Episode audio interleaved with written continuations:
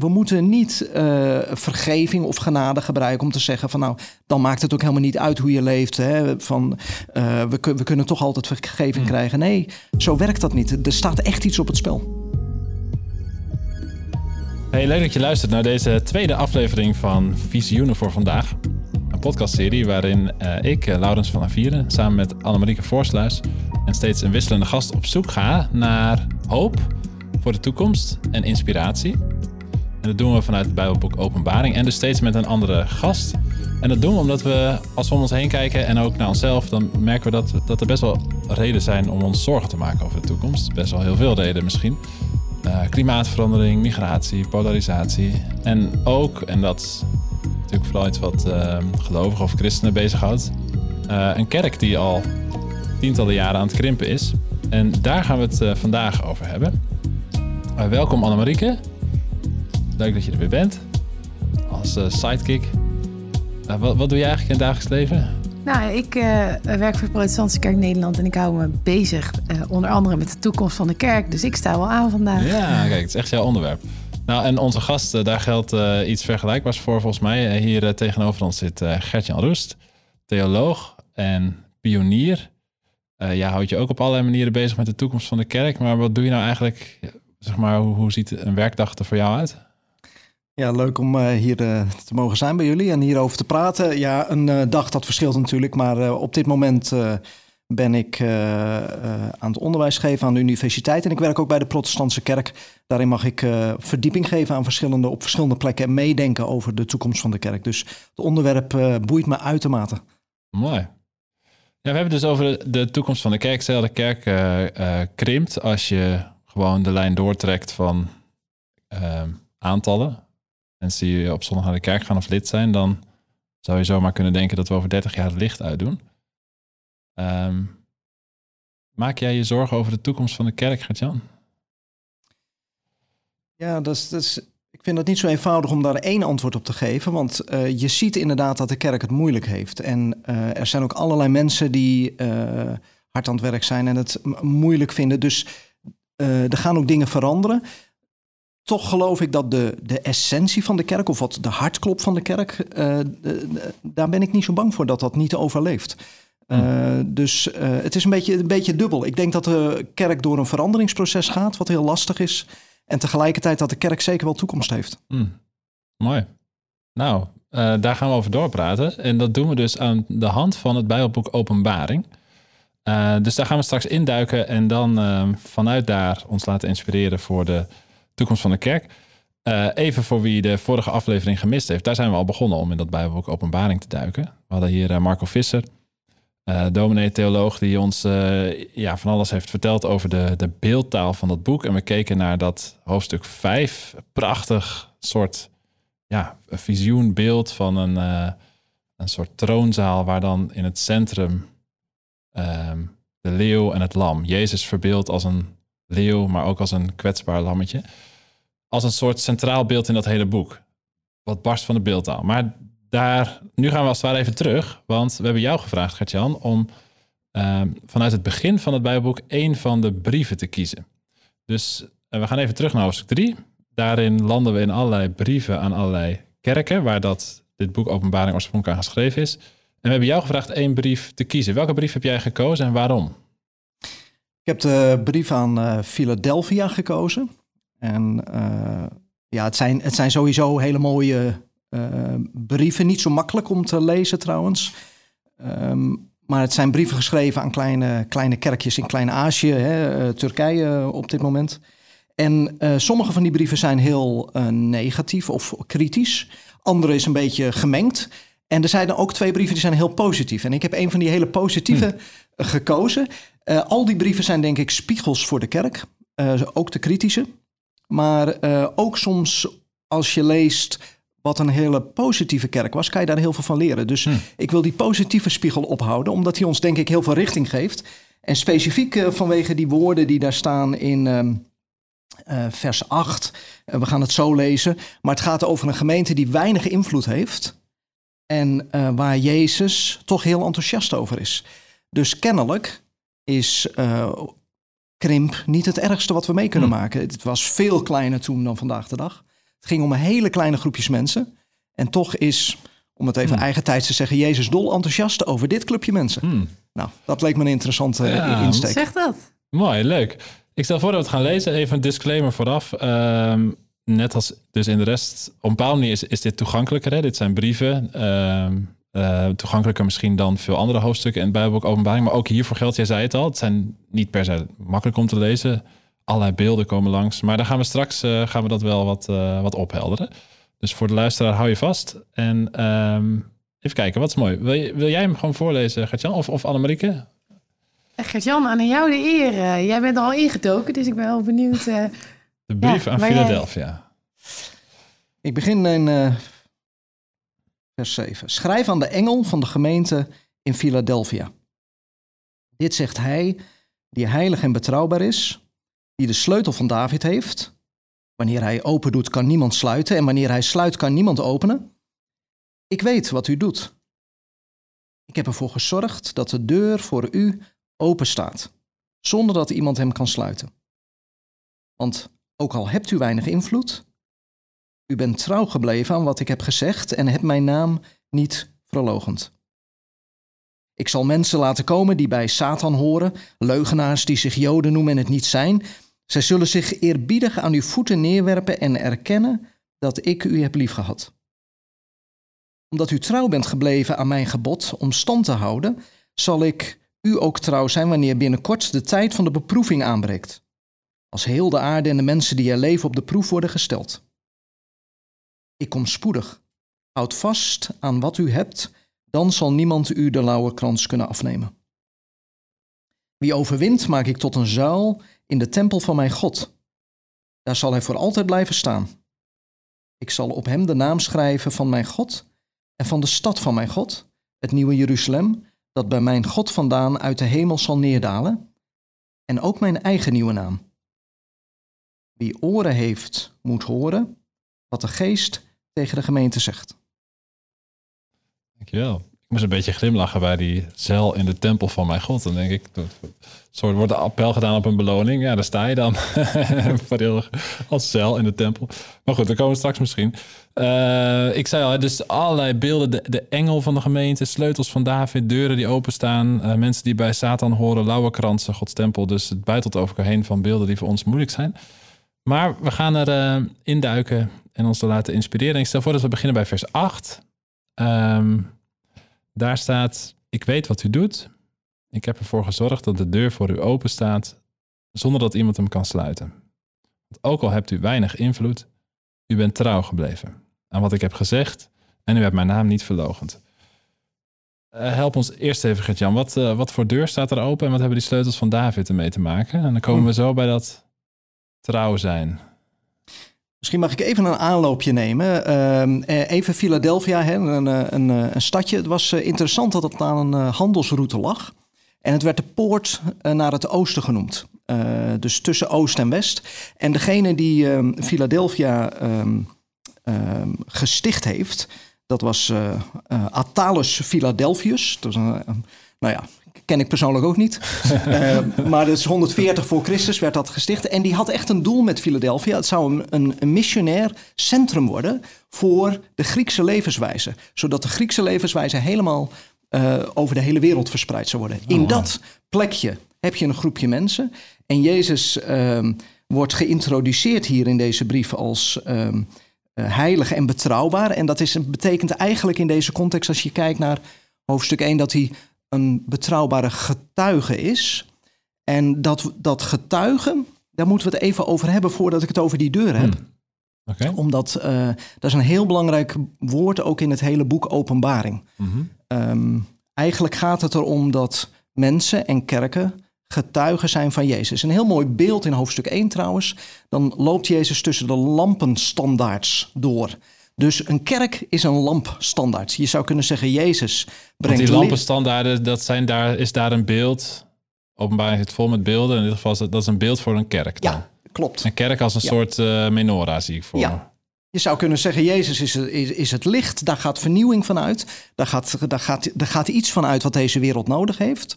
En een kerk is een manier om, om, om dat, die realiteit zichtbaar te maken. En dat zichtbaar maken, dat is nou getuigen. En ik zeg het bewust even zo, want getuigen denken wij vooral aan wat je zegt Praten vooral, ja. tegen de anderen. Ja. En dat is een onderdeel ervan. Maar het heeft vooral ook te maken met hoe leef je in verbondenheid met elkaar, met Christus in liefde, in diezelfde zelfgevende liefde die we in Jezus zien. Hoe doe je dat? Op allerlei plekken. En, en als dat gebeurt, dan gaat er iets van, eh, nou, dat licht schijnen. Oh, wauw. En hoe heeft dat dan relatie met die, die Philadelphia, die gemeente daar? Eigenlijk omdat Jezus ehm, heel enthousiast is over deze gemeente, omdat ze dit goed doen. Ze zijn als het ware een getuige, om dat de woord dan toch nog maar eens te gebruiken. Of je zou ook kunnen zeggen, ze de realiteit van Christus eh, eh, laten ze in hun omgeving zien. En dat is wat Jezus bedoelt als hij zegt, u bent trouw. Hm.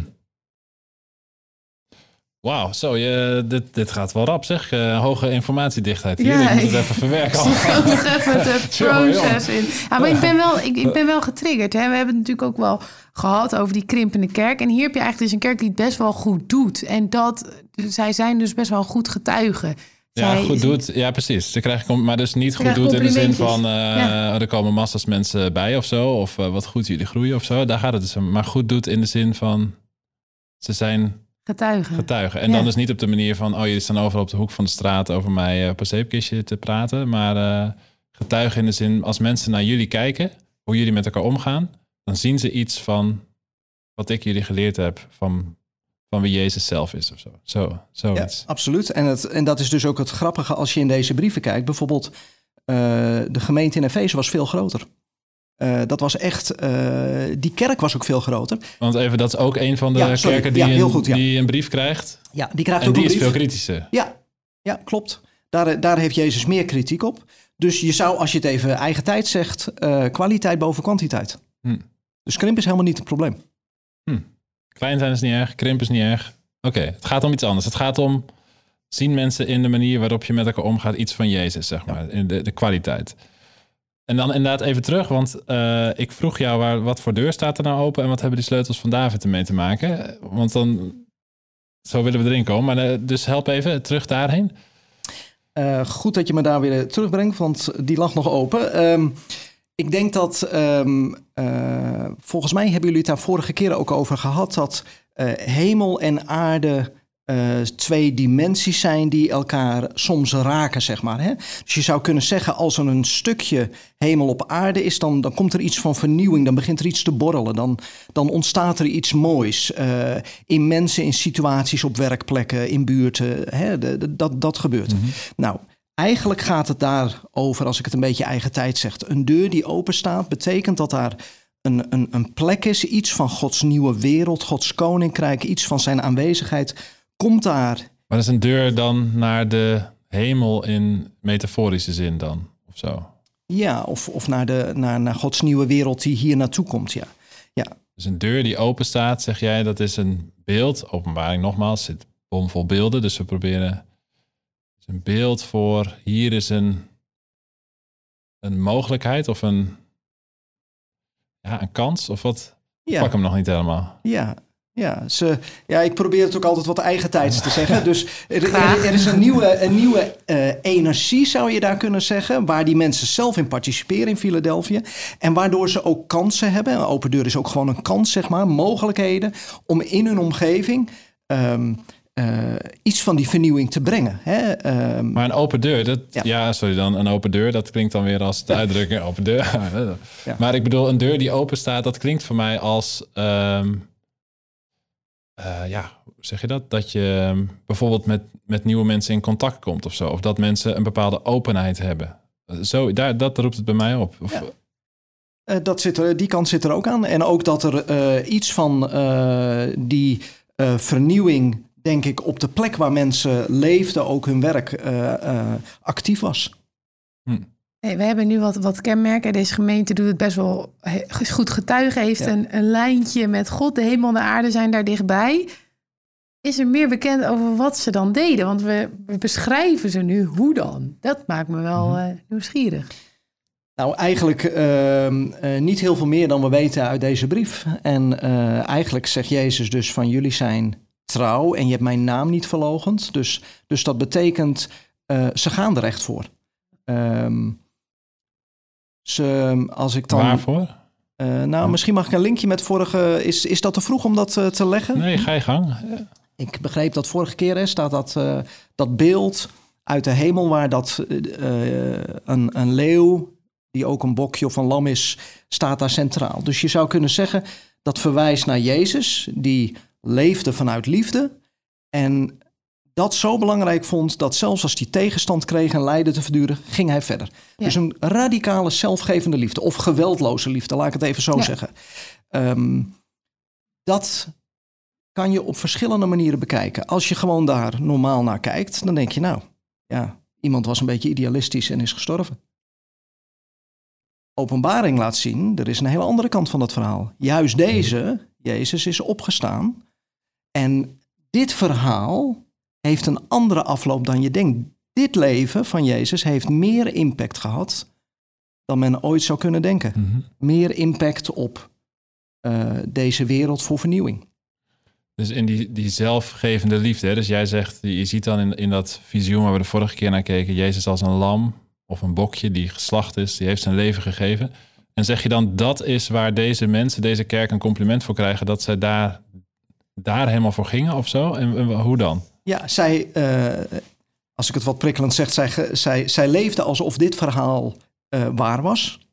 Eh, omdat ze het inderdaad ook vertrouwden. Ze geloofden het. En als je dat verhaal echt tot in je tenen gelooft, ga je heel anders leven. Want dan is niet meer het uiterlijke verhaal van hoeveel invloed hebben we. Kijk, als je gewoon via de statistiek kijkt, dan is een klein groepje mensen in een grote stad is gewoon niet zo effectief. Maar dit verhaal laat eigenlijk zien dat het heel anders Hmm. ligt. Maar ik begin het denk ik wel een beetje voor me te zien. Dat je dus, je hebt daar zo'n zo, zo'n stad waar ze dat eh, Griekse leven propageren. Ja. En vervolgens lopen daar mensen, een, een klein groepje rond die zo anders leven en zo eh, liefdevol zijn en altijd voor de ander kiezen. Ik denk, we, ik kan me wel voorstellen dat dat echt op moet vallen, ja. Als ik het zo eventjes gewoon voor me ziet, want we hebben natuurlijk met hele grote beelden te maken. Maar als ik gewoon, hoe zouden die mensen nou leven? Dat je echt gewoon denkt, hè, waar, waarom doet deze persoon dat? Dat het misschien ook triggert, dat gedrag. Precies. Ik denk als je. ehm, eh, soms wordt er over de, eh, het, het slogan van de protestantse kerk: hè, vind plaats van geloof, hoop en liefde. Je zou je een beetje kunnen voorstellen, deze mensen in Philadelphia. ehm, die leefden echt vanuit dit soort zelfgevende liefde. Daar waren ze ook bereid voor te lijden. Ze stopten niet als het ongemakkelijk werd, Mhm. als het oncomfortabel werd. Mhm. En dit soort liefde lukt ook alleen maar als je een dieper vertrouwen hebt op een grotere realiteit, op God, op, op, eh, en als je hoop hebt dat dit niet het einde is. Want anders dan ben je wel gek als je deze, dit soort keuzes maakt.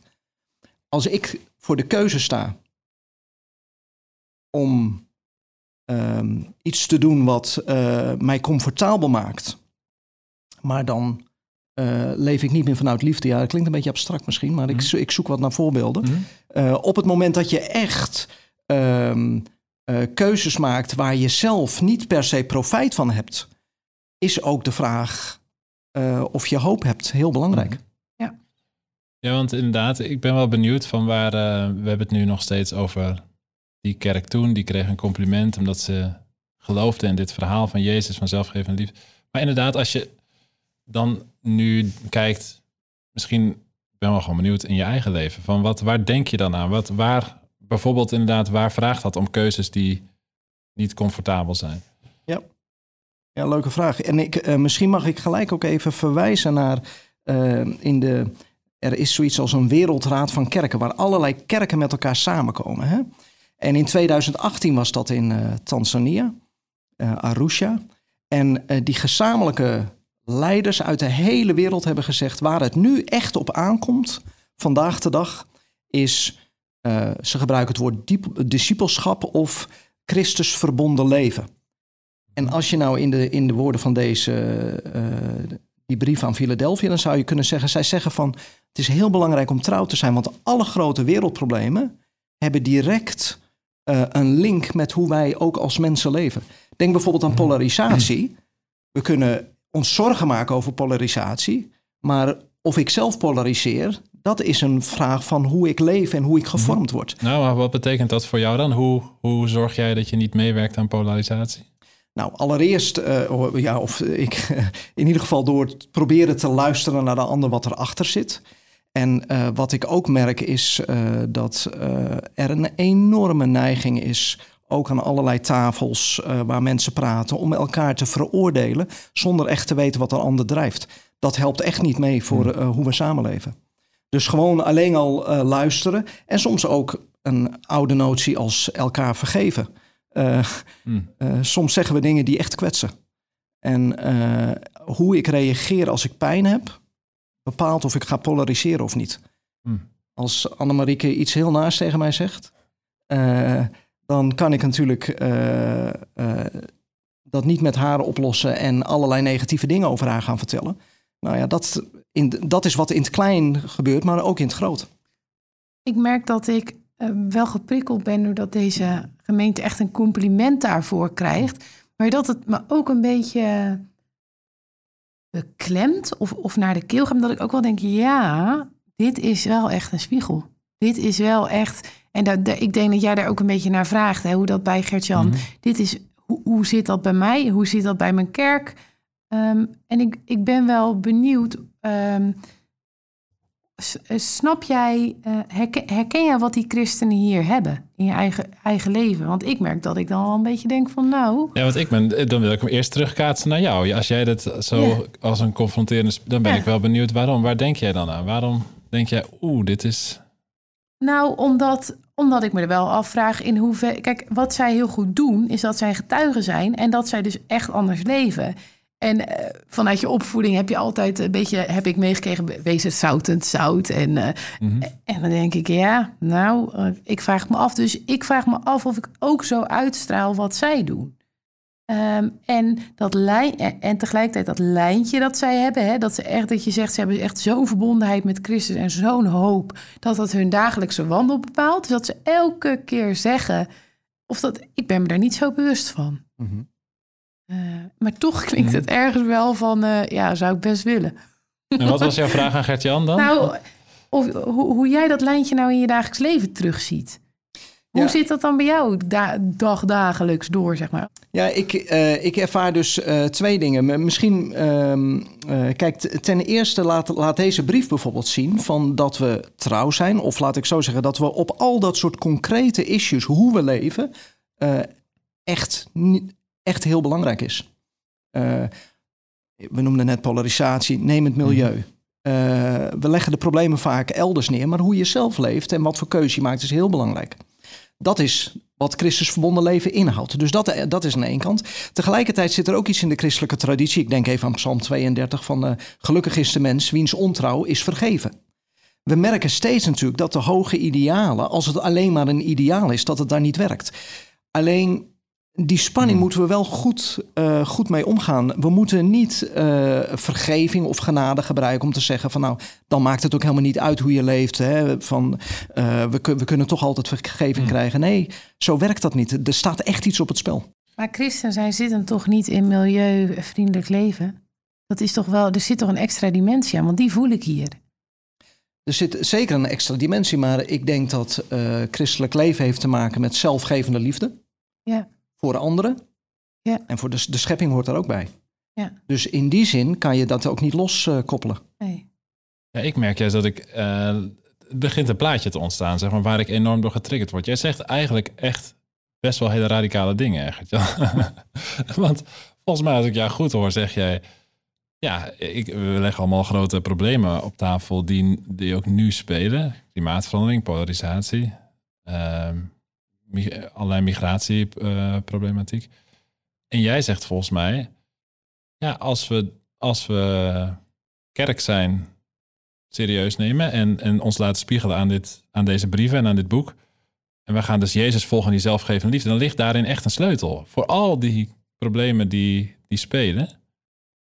Um, en dan zeg je ook van, en dat is niet alleen een ideaal waar we ons helemaal kapot op stuk moeten lopen, maar dat is in een sfeer van vergeving. Het is niet alleen maar een hoog ideaal waar we niet aan kunnen. Maar ik merk dat dat mij wel triggert. Dat ik denk, oh ja, dat is wel.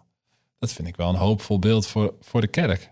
Want jij gaat heel erg, voor mijn gevoel, terug naar het, het hart van de zaak, zeg maar. Ja. Hè? Van waar gaat het nou echt in essentie om? En dan geef Ja. je een, eigenlijk een soort definitie van kerk zijn, waarin allerlei dingen die we misschien met kerk zijn associëren helemaal niet voorkomen. Het gaat Ja. helemaal terug naar de kern, de manier van leven die dat patroon van Jezus volgt. Ja, Ja, je ziet ook dat heel veel van die, van die andere dingen ook ontzettend veranderen eh, in de kerkgeschiedenis.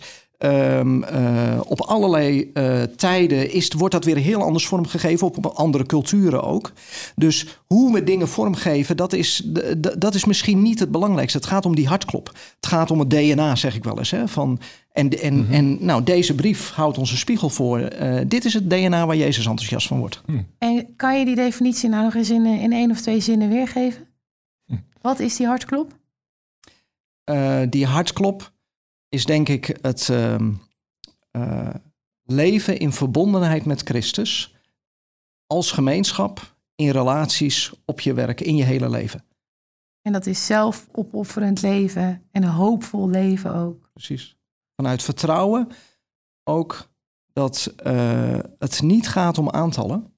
Eh, dit kleine groepje had heel veel impact als je het achtergrondverhaal bekijkt. Het, vanuit de verborgen dimensie. Mhm. heeft dit groepje veel meer impact dan veel grotere groepen die. Hmm. Nou. Ik eh, ben even benieuwd. De, de, ehm, de, deze kerk, je leest in die brief, hè, de, in Philadelphia, ze hebben allerlei uitdagingen die mij ook niet helemaal helder zijn wat het precies is. Maar ik stel toch voor dat we het even laten rusten. Ehm, leugenaars, ehm, mensen die bij Satan horen. Ik weet niet wat er dan wordt gezegd. En er wordt ook nog gezegd dat er een grote beproeving aankomt. Ehm, maar ik stel voor dat dat even laten rusten. Maar dat roept wel een hele eh, een vraag op die, die ik wel zou willen stellen. Van wat zijn nou de eh, uitdagingen? Want jij beschrijft een soort visie voor de kerk, hè? Van, vanuit die hartklop. Maar wat zijn nou de dingen in onze tijd die dat op de proef stellen of die dat heel moeilijk maken? Waar denk je dan aan? Ik denk eh, sowieso dat eh, ook elke lokale kerk zelf in de spiegel moet kijken en daarmee aan de slag. Hè? Dus, dus eh, dat, wil ik, dat kan ik niet doen voor allerlei kerken, maar wel wat algemene tendensen, zeg maar. Ehm, nou, ten eerste zie je soms kerken die wel Christus heel centraal nemen, maar zich dan terugtrekken op hun eigen erf, hè? wij zij. En en, en ik denk dat juist het soort leven wat Jezus leidde, was vanuit die liefde midden in de samenleving.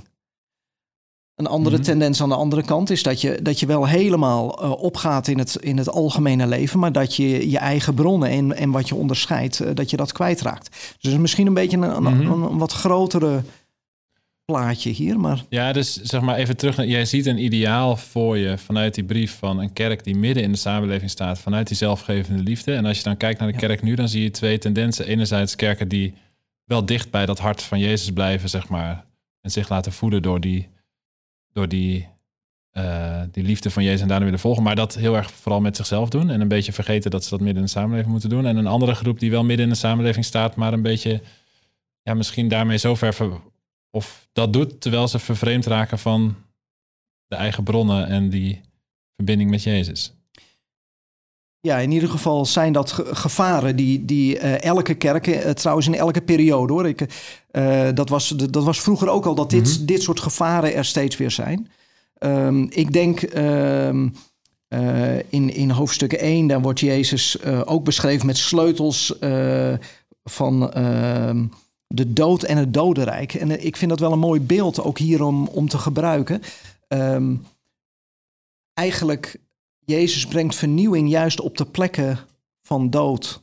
Laat ik het maar even zo zeggen. Mhm. Dus de kerk, ook vandaag de dag, zou juist, en dat is de grote uitdaging voor ons allemaal, en ook voor mij persoonlijk natuurlijk, om zo te leven dat je die liefde als, als groep, als persoon, juist ook brengt daar waar eh, krachten van de dood ons in de Mhm. greep houden. Ja, dus in ieder geval een oproep om, om dat midden, midden in de samenleving als ware te doen. Maar ik ben ook, je noemde bijvoorbeeld eerder van eh, waar het stuit op ons verlangen naar comfort of zo. Dus ik zit ook even daarnaar te zoeken van wat zijn nou, oké, eh, we willen misschien de, die, die liefde van Jezus, die zelfgevende liefde. Ja, dat is natuurlijk dat is prachtig. Ik zeg niet dat we dat allemaal willen of zo, maar, stel dat je dat wil, dan ga je dus wel aanlopen tegen bijvoorbeeld de grens van oké, maar dat gaat me dus echt iets kosten. kun je daar iets meer over zeggen? Van wat voor dingen ga je dan tegenaan lopen en hoe ga je daar dan mee om? Ja, ik merk dat we in onze, in onze westerse cultuur denken we eigenlijk alleen maar tussen nu en de dood, zeg maar. En, en dus dat ik een goed leven heb, dat is hè, eh, comfort, veiligheid. Na, natuurlijk uh, gunnen we dat ook iedereen, zeg maar. Hè? We, we zijn geen masochisten die uh, andere dingen op, die het fijn vinden om pijn te hebben of zo. daar gaat het niet om. tegelijkertijd denk ik wel dat hier precies de uitdaging ook ligt voor de kerk van wat mag het kosten? Um, als je alleen maar kiest wat is gemakkelijk voor mezelf, uh, maak je waarschijnlijk niet keuzes vanuit mhm. zelfgevende liefde. Maar als je nou, waar zie je dat nou terug in de, in de, in de kerk van vandaag? Dat het een beetje comfort, ons te comfortabel is geworden. Als jij op zondag naar een kerk gaat, wat, waar zie je dat dan? Waar denk jij wel eens als je in een kerk komt, hier is nog werk aan de winkel? Ja, um, ik aarzel altijd om algemene uitspraken te doen. Ook omdat ik uh, um, ik wil niet in een geest van oordeel over anderen zitten. Dus vandaar ook dat ik zeg, kijk zelf maar in de spiegel. Um, uh, ja, of dus voor jezelf. Van waar merk je dat uh, misschien in positieve zin je een offer hebt gebracht voor comfort? Of dat je denkt, oh, maar dat vind, daar vind ik het echt heel lastig worden. Ja, ja. Um, uh, nou, als je uh, sowieso al, als je leeft in deze, deze samenleving, ga je bijvoorbeeld alleen maar om meer geld te verdienen. Ik, ik noem maar wat. Hè. geld geeft echt comfort hoor. grote wonen geeft comfort. al dat soort vragen. Nou, op het moment dat ik dat zeg, kan bijvoorbeeld iemand die luistert dat gelijk weer als een oordeel van, oh, nee, ik bedoel het niet als een oordeel, maar wel als een, als een spiegel van, waar gaat het nou echt om in je leven? wil je bijdragen aan dit verhaal? Eh, vanuit deze hartklop leven. Dat is, dat is, ja, dat is wat, wat, wat deze hmm. spiegel ons voorhoudt, zeg maar. En dan denk ik, dan gaan er hele andere dingen belangrijk worden. Dus dan kan het soms betekenen dat je niet naar dat grotere huis gaat. Of dat je niet die baan kiest. Ja. Dat kan. Ik bedoel niet dat je dus per se kiest voor de baan waar je minder verdient. Of zo. Daar gaat het jou ook helemaal niet om. Maar dat, dat wordt niet je...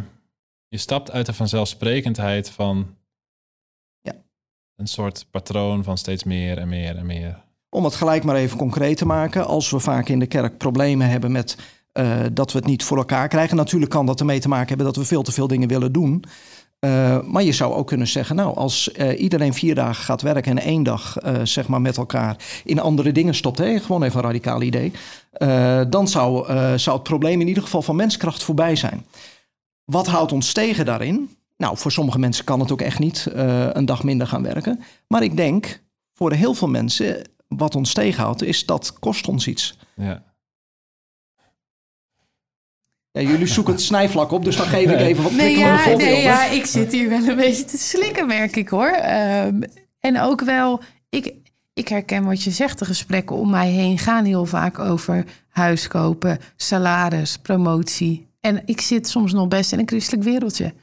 Dus dan, en dat was misschien ook waar mijn, mijn, mijn zorg in het begin vandaan kwam: van hoe anders ben ik nog? Nou ja, hoe anders zijn we nog? Dit is wel op een bepaalde manier een wake-up call. Laurens, uh, hoe is dat bij jou? ja. Nou ja, ik denk dat er, uh, als ik naar mezelf kijk en ik, ik heb ook heel veel christenen om me heen, denk ik, nou, christenen zijn hier wel mee bezig. Met het verlangen om uh, Jezus, even in mijn woorden, Jezus te volgen, zeg maar. Maar als je het zo op scherp zet, dan wordt het wel spannend. Denk ik, ja, het is, we willen dat wel vaak, maar in hoeverre we, in hoeverre we nou echt nadenken of dat bovenaan ons prioriteitenlijstje staat. Ik denk dat meestal is het meer andersom. Dat je toch zeg maar, eerst alle andere dingen doet en dan in je vrije tijd zeg maar, ik weet niet of, of mensen dat ook echt zo ervaren dat het. Want in je beleving, als je christen bent, is het vaak wel echt heel belangrijk. Maar ik vraag me soms af of we goed hebben doorgedacht of het daadwerkelijk, als je gewoon van buiten naar je leven zou kijken en een antropoloog zou je leven in kaart brengen en zeggen, nou, ik denk op basis van wat ik zie dat dit de prioriteit zijn, dan vraag ik me af of bij christenen, zeg maar, die dingen boven komen drijven van Jezus volgen, of dat dan toch, als je van afstandje kijkt, eigenlijk carrière en al dat soort dingen belangrijker zijn. Ja, en het, is natuurlijk heel belangrijk om dit, uh, want zo'n ideaal, hè, of, of, of als we het er zo ook over praten, kan ook veroordelend werken voor mensen. En dat is juist niet wat ik wil zeggen. Het is meer van, uh, ook zoals het eindigt, hè, deze, uh, deze brief gaat het over een lauwerkrans. Hè? Dus dat is dat beeld van, een, van je hebt gewonnen. Mm Het is de vraag, hoe denk je dat je echt kan winnen in het leven?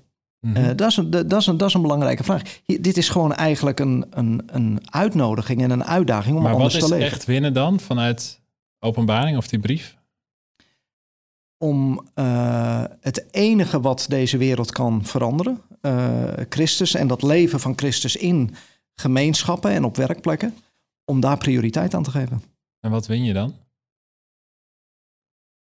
Sowieso uh, denk ik dat ehm, als er zo'n open deur is, de krachten van de dood kunnen alleen maar op deze manier overwonnen worden. Um, uh, misschien even een, uh, om, om het weer even wat van het hoge naar beneden te trekken. Bijvoorbeeld geweldloos verzet. Denk even aan Martin Luther King, maar ook aan Gandhi, wat daar gebeurde. Gandhi is een interessant. Hij las elke dag de bergreden. Dus hij liet zich inspireren door het onderwijs van Jezus over liefde. En hij bracht het in de praktijk. Wat dat betekend heeft daar, is ongelooflijk. Uh, je ziet een hele maatschappelijke omwenteling komen. Mhm. Doordat mensen gewoon hardnekkig zich vast blijven houden aan geweldloze liefde. Dus we hebben het niet alleen maar over een vroom ideaal van in je kamer zitten. Het gaat over hoe leven we dit op de plekken waar we werken en, en, en wonen. Ja, en ik zit te zoeken, want dat is, zeg maar, dan zeg jij, wat valt er te winnen naar de verandering van de wereld? Dat, dat is niet niks. uh, en dat is natuurlijk heel groot, maar dit, als je dit gaat doen, geweldloos verzet, die, de hartklop van Jezus, dan ga je daarmee zien dat je werkplek, de relaties met je buren, et dat daar toch dat dat kan gaan veranderen. En ik zit toch nog te zoeken, maar volgens mij als het hier om beloningen gaat, dat is toch, is dat niet ook ergens heel persoonlijk of zo? Want in dat proces, ik bedoel Gandhi, het heeft hem vooral heel veel gekost, zeg maar. Dus het geeft natuurlijk het idee dat je daarmee iets positiefs teweeg brengt, motiveert wel, maar heb je niet nog, toch nog iets meer nodig te weten, oké, maar ook met mij komt het dan daarin goed of zo. Ja, ik denk dat uh, in ieder geval in, dit, uh, in deze brief, uh, daar zit ook de overtuiging achter, het verhaal is nog niet uit. En nadat je sterft is het verhaal niet uit. Er komt nog een fase 2. Dat is natuurlijk wat je ook ziet bij Jezus, dat, dat visioen van vorige keer. Mm -hmm. Dus bijvoorbeeld hier, die belofte van die, van die namen en zo, dat, dat zou je eigenlijk zo kunnen doorvertalen dat, de, dat, je, dat je in die vernieuwde wereld, in aanwezigheid van God, uh, uh, verder leeft. Dus het verhaal is gewoon nog niet klaar. Hmm. Is er nog tijd voor een laatste vraag? Een laatste vraag, ja. Hey, en wat levert het jou nou persoonlijk op? Wat, wat levert deze manier van leven jou nou op? Ik denk dat de paradox, uh, die, die verwoordt Jezus al uh, ergens van als je uh, achter hem aankomt om je leven te verliezen, dan zal je het vinden. Het gekke is, het voelt alsof dingen opgeven. Maar je gaat iets proeven van een, een, een ander soort leven vanuit zelfgevende liefde en vertrouwen en hoop, wat enorm inspirerend is. En uh, natuurlijk worstel ik ook met alle dingen en, en, en tegelijkertijd voel ik vaak van, ja, dit, dit is echt waar het over gaat in deze wereld. Ja, ik, eh, dat zie je niet bij podcast, maar ik heb een dikke vette glimlach op mijn, op mijn uh, uh, hoofd, omdat ik jou ook zie. De, jij gaat ook glimmen en dat, uh, ja, dat is jammer dat je dat ja, dan niet kan zien met de podcast. Nee, klopt. Ja, en ik ben toch benieuwd, want ik zie jou ook glimmen. Ik zie dat het echt is. maar ik ben toch, kun je niet toch nog, nog een tipje van de sluier? Waar denk je dan aan? Wat, wat, wat geeft, waar, waar, begin je dan zelf van te glimlachen? Jij zegt het voelt als dingen opgeven, maar het, het geeft je zoveel. Waar denk je dan aan? Ja, het, het, het, het, ehm, het, het moeilijke van die vraag is denk ik ook dat je, je moet het gewoon ervaren. Maar stel nu dat je met, met mensen, hè, een, een kleine groep mensen zoals in Philadelphia, en in vertrouwen uh, ga je bidden, je gaat elkaar liefhebben, je gaat elkaar vergeven. En, en je gaat op je werkplek uh, uh, proberen van, van de wijsheid van, van deze christelijke traditie in praktijk te brengen. Op allerlei manieren. Ja, dat is een prachtig leven. Dus, dus hoe, ja, ik, ik, ik zoek ook van hoe kan ik dat overbrengen. Nou, ik vind het wel grappig. Vorige podcast werd er gezegd dat openbaring altijd een beetje een geheim zal blijven. En dat is misschien hier ook weer. Dat, Je weet het als je het voelt. Je weet het als je het voelt. Dat klinkt als een mooie Cruyffiaanse uh, afsluiting. ja, dan wil ik naar de slotvraag naar jou, Gert-Jan. Ehm, het soort vragen waar we nu over hebben, dat is een beetje jouw levenswerk, uh, volgens mij. Um, en ik denk dat dat wel een leuke vraag voor jou is van als hè, die, die brief sluit af van um, staat het er, die oren heeft moet horen wat de geest tegen de gemeente zegt. Um, dus hoor het niet alleen, luister echt, zeg maar. En ik ben wel benieuwd als, als je nou één ding mag noemen, wat van alles wat we besproken hebben, of misschien toch nog stiekem iets nieuws. uh, wat denk jij nou dat de geest tegen de kerk in Nederland vandaag de dag zegt, wat we echt moeten horen? Niet alleen horen, maar wie oren heeft moet horen, hè? echt luisteren. Er is geen reden voor hopeloosheid. Um, als je, wij hoeven de wereld niet te redden. Maar als wij leven met, vanuit deze realiteit, hebben we meer impact op de toekomst van de volgende generaties dan we denken. Dat is een hele hoopvolle boodschap en daar komt de oproep uit voort. Uh, uh, volg mij na, zegt Jezus. Prachtig. Dankjewel. Ik moet uh, op mijn tong bijten om niet amen te zeggen. Maar dat uh, past niet helemaal in de podcast. Ja. ja, dat is toch de theoloog ook in mij, denk ik, ja. Hey, bedankt uh, luisteraar voor het, voor het luisteren. Je luisterde naar aflevering 2 van Visioenen voor Vandaag. Een podcast van Petrus. En dit was dus deel 2. Er volgen nog drie delen. In de volgende aflevering is Nienke Dijkstra te gast. En duiken we in weer een ander hoofdstuk van openbaring, hoofdstuk 6. Dat is een ja, intens, heftig hoofdstuk met heftige beelden van allerlei rampen die over de wereld uh, uh, rollen. En uh, de grote vraag die we dan op tafel leggen is: ja, hoe verhoudt God zich tot al die rampen die we ook wel in onze eigen wereld herkennen? Is er een soort groot masterplan of niet? Zit God erachter? Heeft God de touwtjes nog in handen op een of andere manier? Nou, grote vragen. Daar gaan we Nienke Dijkstra mee in gesprek. Dus blijf vooral luisteren. Abonneer je op deze podcast. als je het leuk vindt via je favoriete podcast app, dan krijg je ze automatisch binnen. En uh, je helpt ons erg door een, uh, een review, uh, beoordeling achter te laten. dat zouden we erg leuk vinden. De feedback nemen we mee. En dan zijn we ook beter vindbaar. Dus dankjewel en hopelijk tot de volgende keer.